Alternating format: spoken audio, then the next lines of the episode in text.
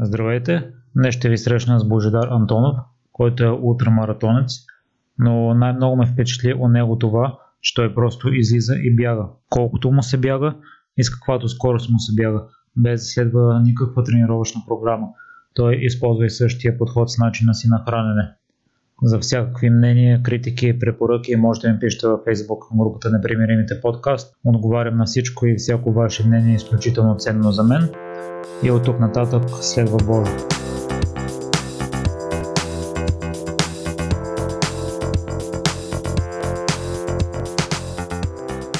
Здравей, Божо! За мен е истинска чест да ми гостуваш, тъй като аз съм голям фен на бягането. Но искам да започнем разговор от началото. Как си се запалил по този спорт?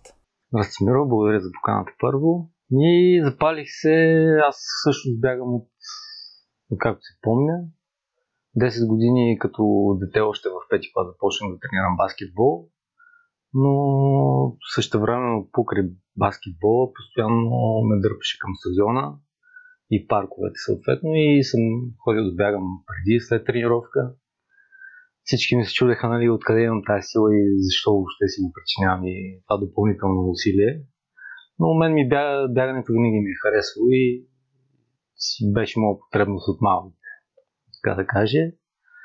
И после вече съответно с, като приключих с баскетбола, се насочих по, по така с големи обятия към бягането.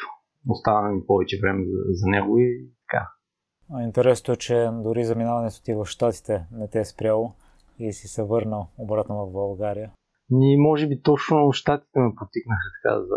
защото те ме докараха до това първо мое така по-сериозно приключение, именно обиколката на България с бягане. И там ми беше писано толкова много от, от всичко и бях решил да си да направя някое приключение и това, се, това беше още всъщност започнем от там, още в четвърти, пети клас, може би. Пак в училище беше дошъл Володя Сорокин, той е велопътешественик и страхотни истории нали, е за всеки такива приключения, които е имал в неговия си път. И аз тогава се чуех. Винаги ми е било така като мечта да направя или велопътешествие или нещо подобно. И тогава харесвам бягането, търся приключения, да ги свържа двете неща и така се роди тази идея. И почнах да тренирам лека по лека в парковете. Там правих 20-30, малко по-голям обем, нали, да се подготвя за това начинание. И така, прибрах се, събрах екип, мои приятели, една кола, много багаж, палатки, нали, храна, всичко беше в колата и, и тръгнахме лека по лека. И един месец дотъркаляхме, направихме обиколката, беше много готино. А за ултрамаратоните, според мен това е много важно, да имаш много добър екип. И специално за състезанията можеш да караш и без екип, но ако искаш да правиш такива соло изпълнения, със сигурност екипа е много важен. А каква роля играе семейството и подкрепата там? Имаш прекрасна приятелка. И тя е супер много ми подкрепя. Знае, че тия неща са, са важни за мен. Това е нещо, без което ако не го правя, просто ще съм малко такъв а, докачлив, да кажем. така че много ме разбира и да, нямам проблеми с това. А раждането на двамата юнаци отразява ли се по някакъв начин? Със сигурност се отразява. Не остава толкова много време за сега. Но те като пораснат, ще ги вземе с нас навсякъде. Така че... Боже, на мен най-много ме очуди от това, че а, ти всъщност нямаш а, тренировъчна програма. От а, това, което аз съм чел за спортистите, те са много стрикни. В определен ден трябва да пробиват еди какво си разстояние, за еди какво си време. Аз също съм по такъв начин. А, имам си направена програма, а, която редувам а, бързо бягане, бавно бягане. Всеки ден е различно, докато ти просто излизаш и бягаш. И аз като повечето неща от други аспекти на нали, живота ми, гледам да удоволствието да е на първо място, защото това ще ми осигури дълголетие нали, в съответната дейност, която правя. Защото в крайна сметка, ако не ми е кеф да бягам, за, какво да хора да бягам? Нали? То ще ми писне в един момент и ще спра. Та изцяло свобода на, на тренировките. Някой път излизам, искам нещо по-бързо, усещам се добре и си правя по-бърза тренировка, както, както, както дойде, както го усещам. И това въжи и за скоростта и за дистанцията. Да, абсолютно за всичко. А в такъв случай такъв ли би бил твой съвет към а, хората, които искат да започнат да бягат? Ако го правят за удоволствие, със сигурност, да. Ако искат по-професионално да се занимават, вече там може да се помисли за по-нали, целенасочени тренировки, по-така да си стриктен, но, но пак трябва да го има този елемент на удоволствие цялото нещо. Но все пак слушателите да имат някаква представа средно на седмица, по колко километра изминаваш? Значи аз съм правил седмици по много, много километри. Правил съм седмици по... Обикновено, нали, гледам минимум да ми е 10 км на ден. Си бягам. Колкото да раздвижи кръвта най-малкото да, да взема да се казва. Но може би 100-150 км е нещо нормално. Седмица. Аз гледам да бягам 6 дни в седмицата и 7 ми е почивен. Това е добра практика ли е? Супер, да. Докато ние веднъж си говорихме, ти ми каза, че бягаш всеки ден. Ми, да. Ако се, пак ти казвам, ако се чувствам недобре, нещо не, е, не се чувствам наред, пропускам, прибирам се. Аз съм излизал и бягам примерно 500 метра и не се чувствам добре, прибирам. Не се напълвам да имам днес еди колко си да бягам, трябва да ги избягам. Не е болка за умиране. Това е много хубаво, защото аз като отивам на стадиона и имам план колко километри трябва да избягам и дори да не се чувствам добре, се насилвам или въобще не ми е приятно. Понякога, понякога нали, в началото ти е малко такова мудно, но побягаш малко и се оправиш, светва ти и ти става приятно. Друг път обаче просто не върви в такива случаи. Е по-добре да се пребереш и починеш, колкото да може да си докараш и травма по този начин, като насилваш. Така че... Друга важна част от това да спортуваш редовно, според мен, е възстановяването. Ти по какъв начин се възстановяваш? Ми с хубава храна, хубава обстановка вкъщи, почивка, да. Правиш някакви специални упражнения, тъй като аз съм чел, че е хубаво да се правят стречинги. Напоследък станаха популярни фоум ролерите. Хубаво, да, много е хубаво, ама аз не го правя, съжаление. Честно казано. Опитвам се понякога, но не е нещо, което всеки ден със сигурност да правя. А фоум ролера много боли. Така че е много приятно. Така сега, ако искаш да преминем и към състезанията, за Кома Емине вече си е разказвал. На мен ми е интересно по-скоро да чуя за най-трудното ти състезание, което е било най-тежко. И това са две състезания, които са ми на сърце и едното е Tour du Giant, се казва, в Италия.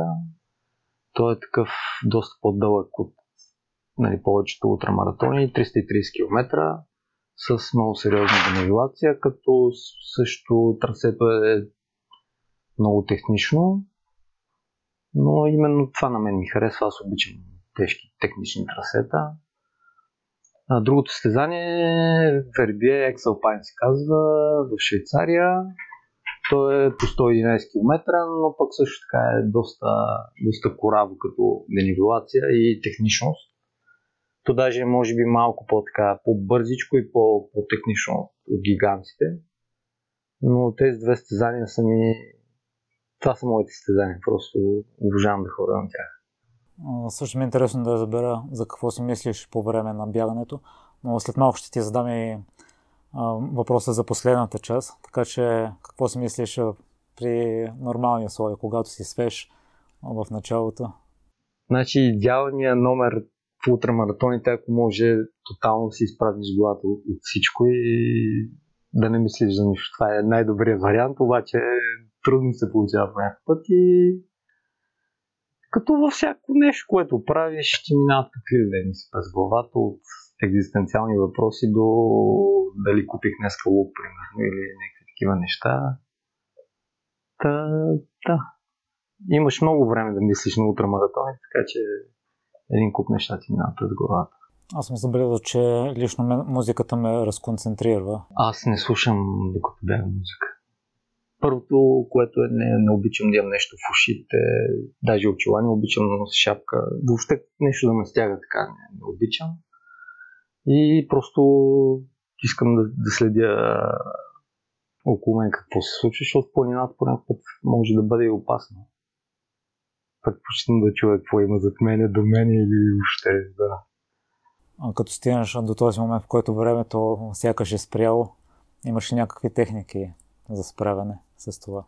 Спряло в смисъл, че е тежко или че е супер яко? Когато минава супер бавно времето, ако си имал такива моменти. Просто чакаш и то ще дойде по хубаво време. Те винаги са едни такива етапи, които се сменят непрестанно. И много хора ще кажат, примерно на, на финала на ултрамаратон, след примерно на половината си мисля, че край ще умираш, не мога една крачка повече. На финала спринтираш, но не си бягал.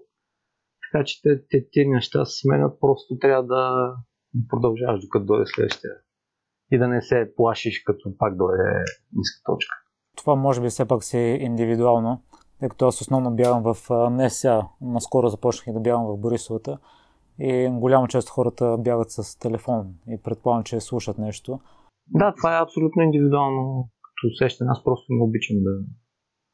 И предпочитам да слушам природата. Други хора съм чувал, че примерно до едно ниво могат да изкарат без музика или нещо за слушане, но след това вече си е необходима. Ми, да, смисъл, че е доста силен такъв мотивационен фактор на някои хора. Предполагам и на мен ще ми се отрази, но пак ти казвам, не обичам да имам нещо в ушите. Иначе, да, Мога да те дигне определено, но някое готино парче, което те кефи. Тежък момент.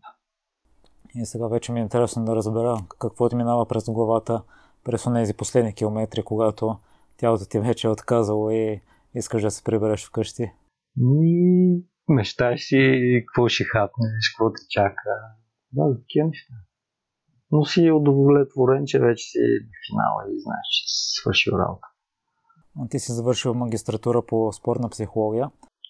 Само съм започнал, тя седи така. Не съм, не съм изкарал. Добре, тогава какви са твоите стратегии техники, които може да използваме в трудни моменти? Не само в бягането. Много е хубаво, много е добре, да, ако познаваш трасето, си визуализираш преди състезанието, примерно знаеш в кой момент може да стане трудно, как ще се чувстваш, как ще реагираш всичко това ти мине през главата. И после някак си, че просто си го преминал вече и, и знаеш как да се справиш с това нещо. Не винаги се получава, но е хубаво да пробва човек. Ти в едно интервю споделяш, че знаеш какви методи трябва да използваш, но като трябва да ги прилагаш върху теб, не се получава. Да, да. Винаги е лесно да даваш съвети, но трябва ти да ги изпълняваш е по-трудничко. По време на състезание, с другите участници ли се състезаваш или по-скоро с самия себе си? Преди всичко със себе си, вече ако се класираш по-напред, е супер, ако не, не е болка за умиране. Не се съобразяваш с околните, следваш си твоето темпо. Виж, в ултрамаратоните идва един такъв момент, в който вече нали, ти става тежичко и просто искаш да, да го изкараш. Забравяш абсолютно всичко останало. Така че винаги е борба с себе си една утра. И нито една утра, без значение колко си подготвен и така нататък, това не ти гарантира, че ще завърши.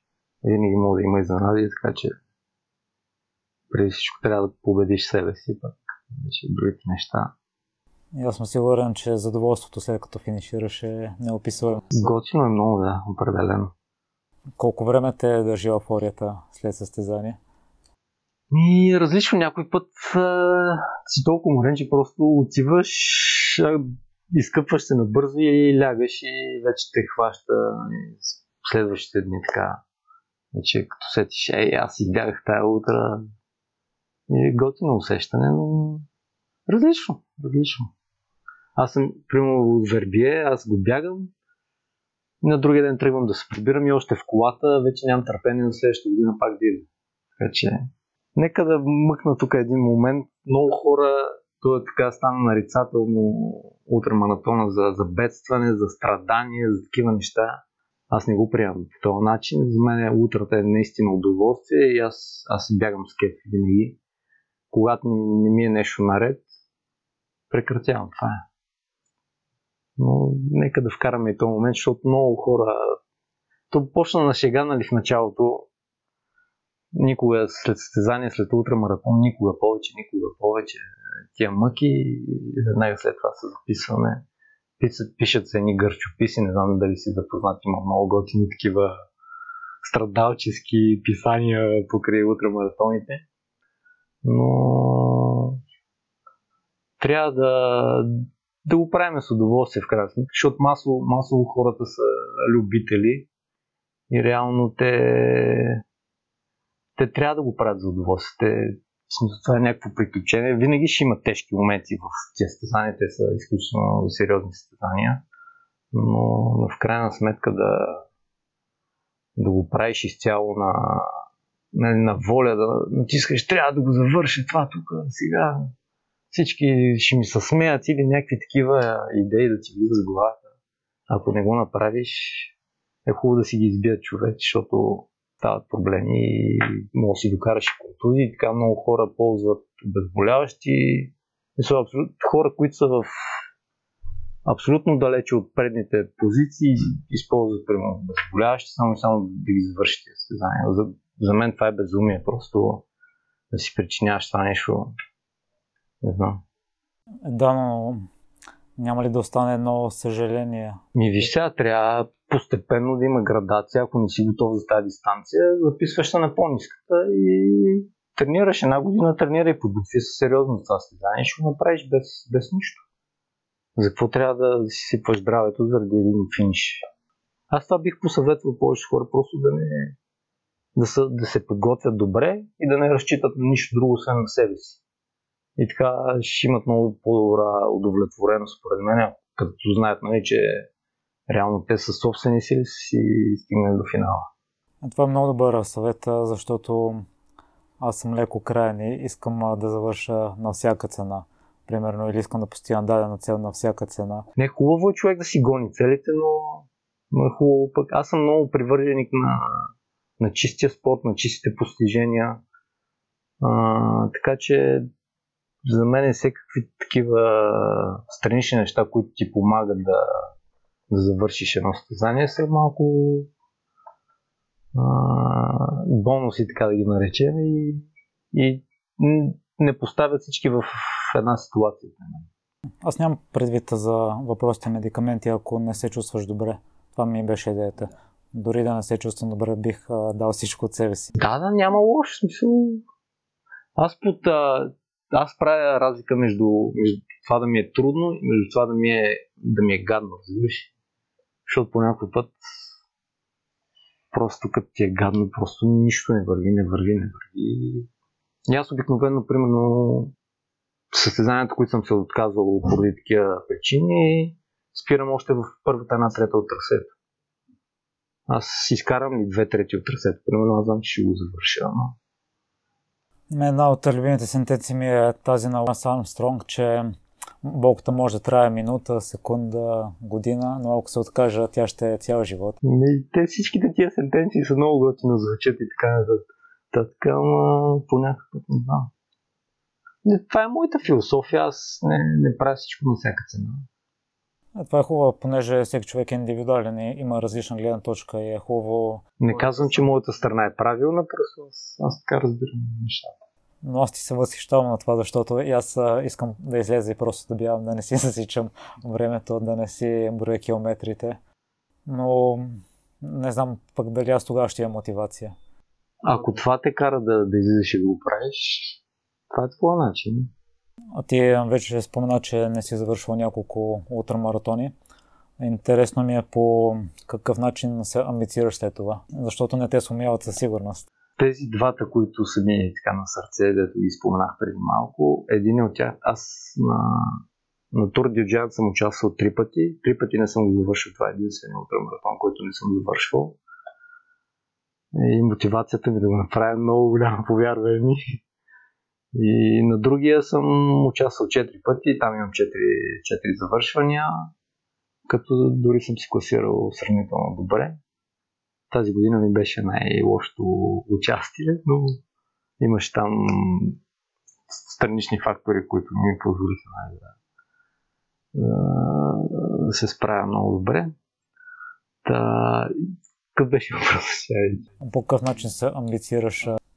Ни, това е, да, в смисъл, че не съм се справил и това ме амбицира. Искам, и аз искам да завършвам състезание, аз искам да, да отивам до края. Но просто това, че примерно в едно състезание ще спре и ще се върна до година, за мен не е провал. Не го приемам не финиширането за провал, но точно за ми дава такава реалити чек, че не съм се подготвил достатъчно добре просто. Какво може да спре такъв човек като теб, четири пъти да не завърши едно състезание? Много неща. В една лотерия има толкова много фактори, които показват влияние.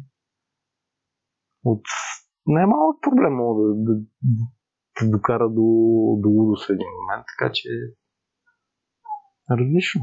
По някой път е жегата, по някой път са мазолите, по някой път а, лошо време, нали, вали дъжд, као. Поне не. Има състезания, пък които това не ми влияе. Примерно вали цялото състезание и пак се чувствам окей. Така че пак е много относително. Всеки път е различно. Това е готиното на утрите, защото няма, не се повтаря. Дори да бягаш едно и също състезание, никога не е едно и също. А по време на самите състезания задължителни ли са възстановителните процедури по време на това? Да се мажем с някакви масла? Честно казано, за първи път тази година май използвах а, вазелин за протриване и такива неща се бях понамазал. Иначе аз не ползвам, нито спирам да ми правят масажи и такива неща. Цъкам си до края и това е. Само спираш за да ядеш. Капване и запиване, да. И само да похваля българските ултрамаратони, тук са най-яките пунктове, значи толкова, толкова готина храна няма никъде другаде. В Европа са толкова бедни пунктовете, че не мога да си представиш. Аз участвах наскоро в маратона в Плодив и там атмосферата беше невероятна. А през цялото трасе поддръжниците те подкрепят, ръкопляскат ти, дават ти сила, докато в Софийския маратон не е чак така.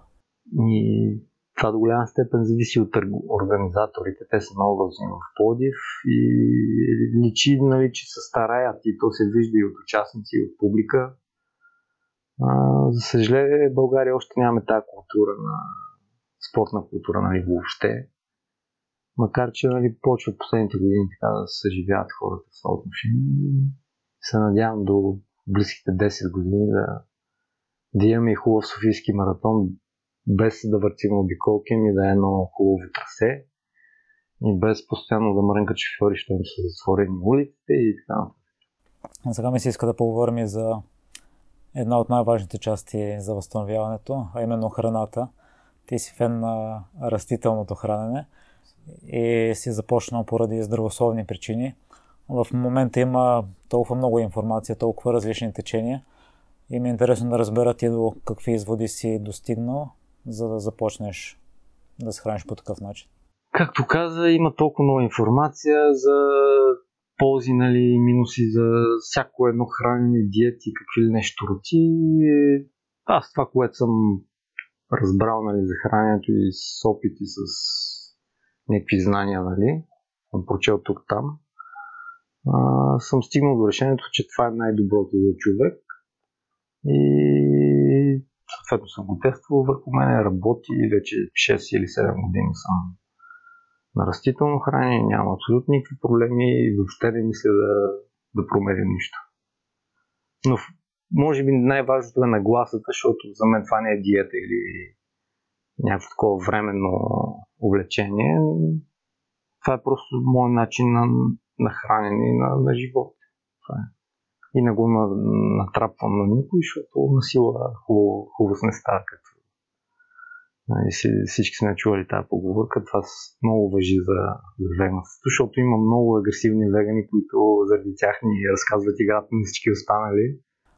Между другото, едни от най-добрите ултрамаратонци също са Не само ултрамаратонци, вече има толкова много атлети от вдигане на тежести до не знам, сигурно кърлинг. Какво се сетиш? Мисля, толкова много атлети има вече вегани, които са на много сериозно ниво, не любители, такива аматьори. Така че това не е, не е спирачка да, да, да станеш веган определено. Аз също се храня растително и предполагам, че на теб често ти задава този въпрос. А, откъде си набавяш протеините? А, това в рамките на шегата. Предполагам, че си чувал за Рич Рол. Той също има такъв тип подкаст и в едно от предаванията му гостува Ребека Сони, пловкинята. Тя мисли, че също е започнал да се храни растително, но не съм на 100% сигурен. И в този епизод той твърдеше, че ако едно дете каже на майка си, мамо отивам да ям в Макдоналдс, тя ще му каже окей. Или мамо до вечер отивам на дискотека, на наргиле, ще пушим цигари, тя окей. Но ако му каже, мамо искам да се храна растително, не, не може, откъде ще си набавиш протеините. Така е, но това се насажда толкова дълго в, в нас още от деца, нали? Аз ще кажа следната случка. Преди, преди да стана аз веган, мой много добър приятел, лекоатлет беше той, и в един момент прибира и ми сервира, ами аз ще ставам, нали, ще спира месото. И аз такъв скочих, как така бе човек, как ще тренираш? Откъде ще си набавиш този протеин? И така нататък. Той се беше запалил покрай йогата, нали, реши да спира месото. И така спря момчето месото и година, може би след това две, и аз така полузрях в тия идеи, нали, в тази насока. И не само месото, ми спрях и другите неща. Той още само месо ни яде. Пък аз вече съм си веган, така че това е насаждано толкова дълго. Не можеш без месо, без яйца, без сирене. Ти, ти какво ядеш всъщност, ами като, като не ядеш тия неща. Но, както много добре знаеш, в много неща съдържат толкова много протеини въобще всичко необходимо, което, което ни трябва. Ти също в едно интервю спомена, че и тук не си краен. Някой път, ако ти се доеде, си хапваш. Да, да, в смисъл. Мен не ми пречи това да, примерно, аз обожавах баница, преди това ми беше сигурно любимото ядене. И първите 3-4 години, така зимата, примерно, един-два пъти съм си позволявал да си хапна баница. Но последните 2-3 години вече и това дори отпадна. Не? Та, месо, нали, месо, специално за месото нямам абсолютно никакво желание да, да консумирам месо. Другите неща нали, бяха малко по-трудни, млякото, сиренето, яйцата, но времето почваш да ги отсяваш тях. И другото интересно, което така лични наблюдения, в началото и ядях страшно много плодове, докато сега вече минавам много повече на зеленчуци, отколкото на плодове.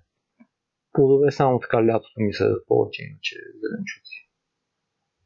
Аз също съм на твоето мнение, че не е хубаво да се насажда даден режим на хранене. Всеки човек сам е свободен да избира. Аз... Абсолютно.